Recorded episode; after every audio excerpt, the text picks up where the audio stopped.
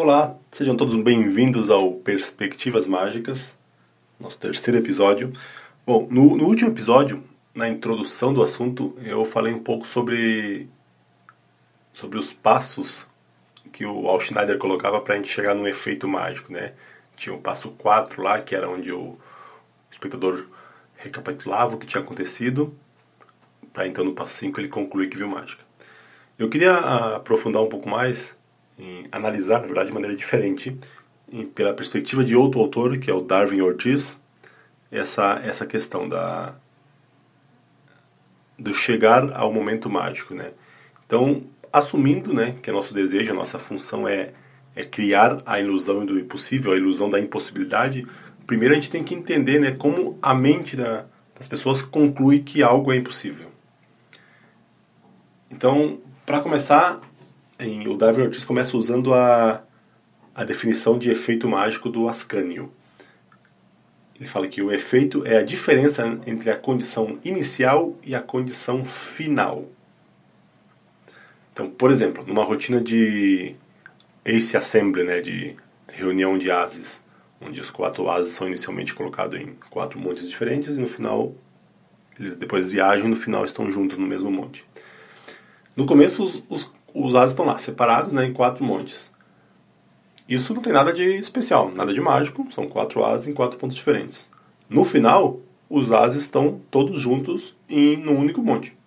Isso também, por si só, não tem nada de especial nisso. Então, mas, então imagina que está começando a rotina. O mágico vai lá, coloca, dá os, os quatro ases em quatro montes, né? E aí, não sei, toca o telefone de, de alguém que está assistindo e a pessoa sai. Só viu essa parte.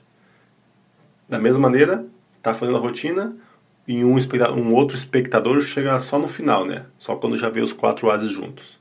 Nenhum dos dois viu mágica, né? Porque um viu apenas a condição inicial, que eram os quatro ases separados, e outro viu apenas a condição final. Para perceber a mágica, ele precisa acompanhar, né, do início ao fim, para poder comparar a diferença, né, entre as condições inicial e final, e final. Então, por isso que ele no, na, no conceito, na definição do Ascanio, fala que a mágica está nessa diferença, né? É a diferença entre a condição inicial e final. E por, por isso que a gente costuma dizer, né, que a mágica acontece, na verdade, não é no palco, não é nas nossas mãos, não é nas nossas cartas. A mágica, o efeito mágico, acontece na mente da pessoa, do espectador. É a mente dele que compara as condições A e B e conclui, No, no melhor dos casos, né, esperamos, que a diferença entre essas condições é um momento mágico. E o que leva a essa conclusão é a falta de uma causa que, a, que explica essa diferença, né? Então, claro, no conceito fala só em diferença, mas é óbvio que o que leva à conclusão de que é mágica mesmo é que não teve uma causa que causasse essa diferença. Tem um, um psicólogo chamado Jean, Jean Piaget, Piaget, tinha, né, já faleceu, ele foi um dos pioneiros no estudo do desenvolvimento mental das crianças.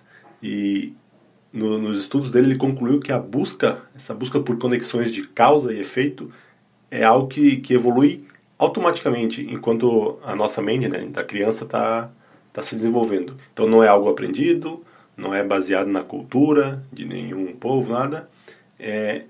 Esse instinto de organizar as experiências que a gente tem, em termos de causa e efeito, é algo que, tá in, que é intrínseco, está in, tá impregnado no, no, na maneira do cérebro humano funcionar. Então, nós mágicos usamos o termo efeito, né? Geralmente falar o efeito, qual é o efeito, para definir qual é o que aconteceu, qual é a mágica. E na natureza, no mundo normal, a causa e efeito sempre andam juntos, né? Então a gente tem uma causa e em função dela tem um efeito. Mas na mágica é diferente, né? A mágica é, é justamente isso, é a existência de um efeito sem uma causa. É isso que leva a um momento mágico. Então, isso leva a gente para o, o ponto importante aqui, né, dessa, dessa abordagem que o Darwin Ortiz faz. É, o ponto crucial é que a mágica só pode acontecer por um processo de eliminação. Ou seja, a gente conclui que aconteceu mágica porque não tem outra alternativa que explique o que aconteceu. Então é o que eu falei no último episódio, né, sobre lá, quando falando dos passos que o Al Schneider, que, que o Al Schneider descrevia. Do passo quatro, o espectador recapitula, recapitula o que aconteceu, então conclui que foi mágica. Então, para a gente proporcionar para alguém a experiência de mágica, nossa principal tarefa é eliminar qualquer outra causa possível.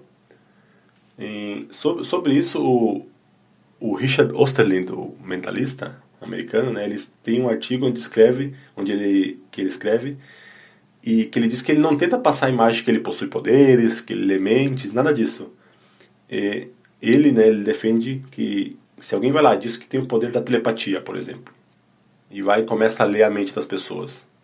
Ok, seria muito curioso, muito interessante, algo muito diferente, mas é uma explicação, né? Mesmo que sobrenatural, mas é uma explicação. Então, ele defende que o poder da mágica reside justamente no, no mistério, de não, de não haver nenhuma explicação possível. Nem essa, nem a, que a telepatia seja a explicação. Então, que aquilo não tinha que estar acontecendo de nenhum, mesmo, mas mesmo assim aconteceu. Então, é, é um assunto meio complexo, né? Até, até polêmico, porque imagino que ele seja contra então, o tipo de apresentação de mentalismo que está na moda, né? Que foi popularizado pelo, pelo Derren Brown, onde ele usa um monte de pseudo-explicações, né, para os efeitos de linguagem corporal, de sinais que a pessoa transmite voluntariamente, de mensagem subliminar, para ter uma previsão. O Darwin Brown usa muito isso como apresentação, né? Talvez, quer dizer, talvez ele não seja contra, né? Mas, mas ele deve enxergar que é... deve dizer que não é uma experiência mágica, pelo que ele escreveu, né, o Richard Osterlind. Que seja algo muito curioso, muito impressionante, mas não mágico. Só que, claro, todo esse papo aqui é, é para a gente tentar entender os conceitos, né? Tem que ficar claro esses conceitos, para a gente chegar num, num consenso do que é mágico ou não, do que é impossível ou não. Aí, com essas ideias claras, cada um, óbvio, toma o caminho que quiser. Mas pelo menos sabendo o que quer buscar. Sabendo que tipo de experiência vai entregar para o espectador. Pode ter um momento que tu quer isso. Não, eu quero algo, algo muito difícil. E vai lá e, e faz isso. Tinha o Kiko Pastor, é um mágico espanhol. Quando ele ganhou um prêmio no F I S M, acho que foi segundo ou terceiro em Cartomagia, ele falava, tinha uma apresentação que falava isso, não, não faço impossível, eu faço coisas muito difíceis. Depois, eu acho, no resto da rotina, entrava no impossível, mas começava isso. Que ele espalhava as cartas na mesa e soprava e saíam do baralho os quatro ases com sopro, né? Então, ele vendia com a ideia de que era algo muito difícil, mas não algo impossível. Então, vai sempre dar, dar ideia do que você quer passar naquele momento, né? Então, vamos lá, retomando. Então, o espectador tem uma experiência mágica quando ele percebe uma, uma quebra dessa lei da causa e efeito. Então, a gente precisa entender como a mente busca essa causalidade. Tem que me concentrar para falar causalidade, não casualidade, né? Essa causalidade, essa característica de causa para um efeito. Então, se a gente analisar como nós buscamos essas causas, a gente, a gente chega em... O Darwin Ortiz, pelo menos, né, chegou em, em quatro elementos. Primeiro, antecedência. No, nossa experiência nos ensina que a causa sempre precede o efeito. Algo meio óbvio, né? Se você quer saber, por exemplo, como seu filho ficou com dor de barriga, você vai perguntar o que ele comeu antes de ficar mal. Não vai perguntar o que ele comeu depois, né? Então, antecedência é o primeiro. O segundo é correlação. Sabemos que quando um efeito está presente, a causa também deve estar. Então, se o médico é chamado para atender um grupo de clientes lá num restaurante que ficaram com, todos ficaram com problemas de estômago, tiveram uma infecção estomacal, ele vai tentar o quê? Vai tentar descobrir o que, vai tentar descobrir o que todos eles comeram para chegar ao ingrediente que estava em todos os casos, que era comum a todos, né? Então, isso, correlação. Se tem Tem um efeito, a causa tem que estar presente ali.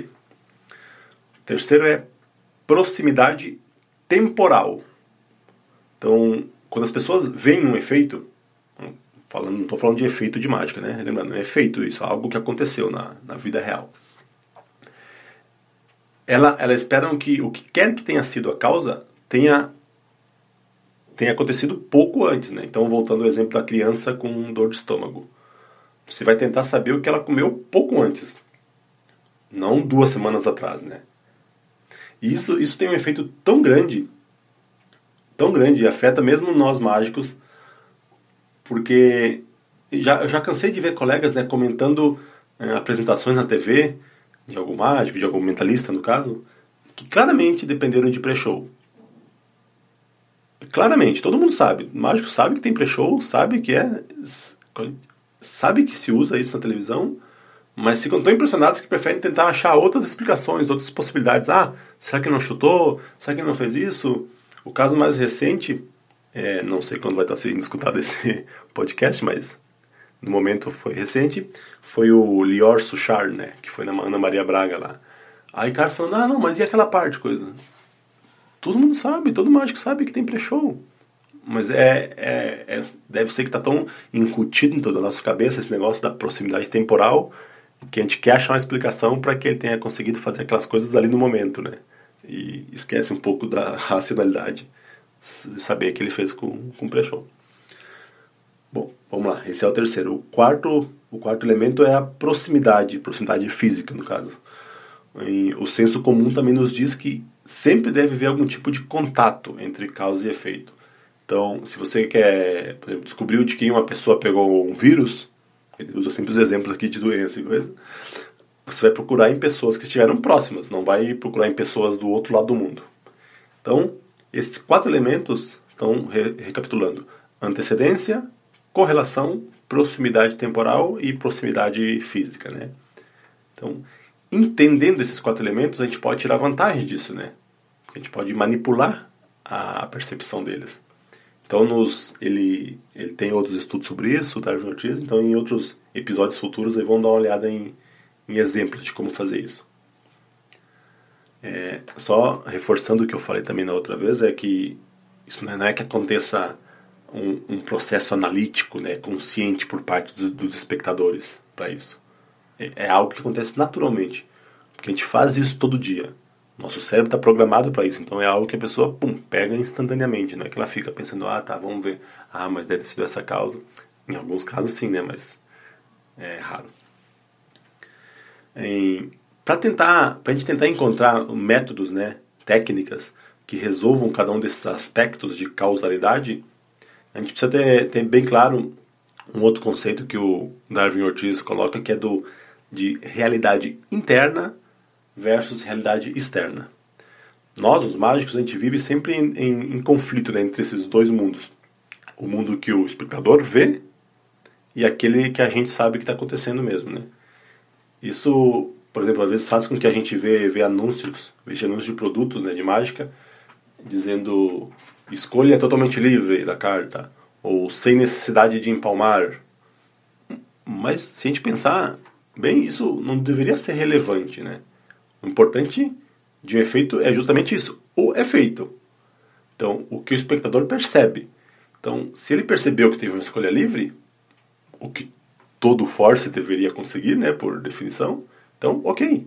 Não importa se a técnica é que teve um force ou é livre mesmo.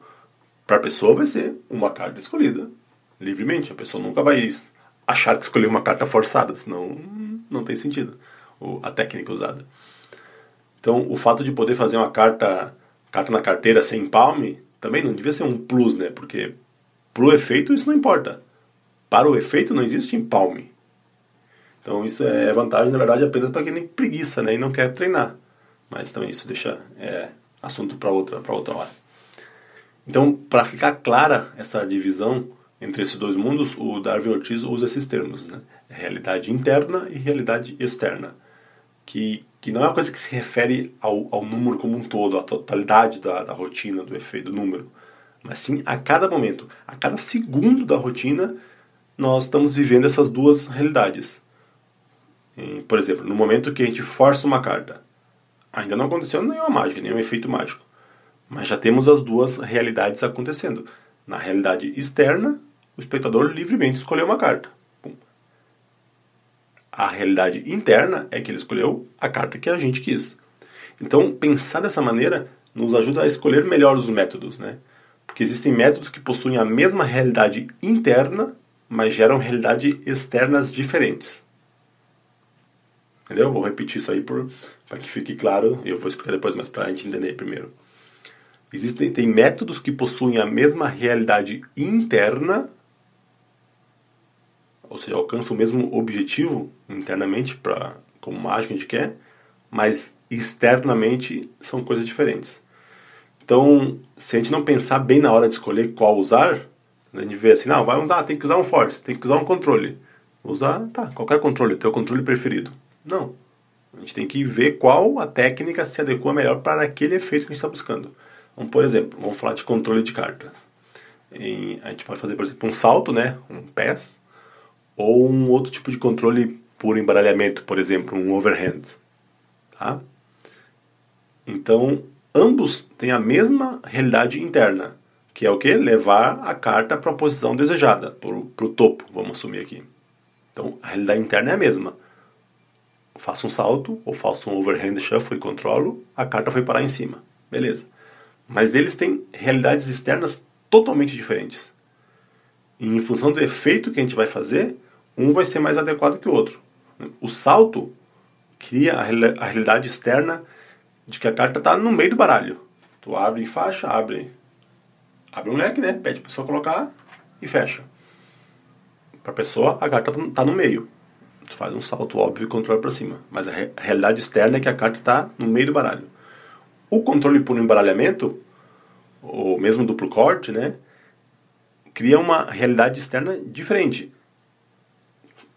Cria a realidade de que a carta está numa posição desconhecida. Depois que tu embaralha, embaralha, corta várias vezes, pode estar em qualquer lugar. Então, pode estar no meio, pode estar perto do topo, perto da boca. Não tem como saber, teoricamente, né? E, então, se tu vai fazer uma, uma, deixa eu ver, uma carta ambiciosa, um efeito de carta ambiciosa.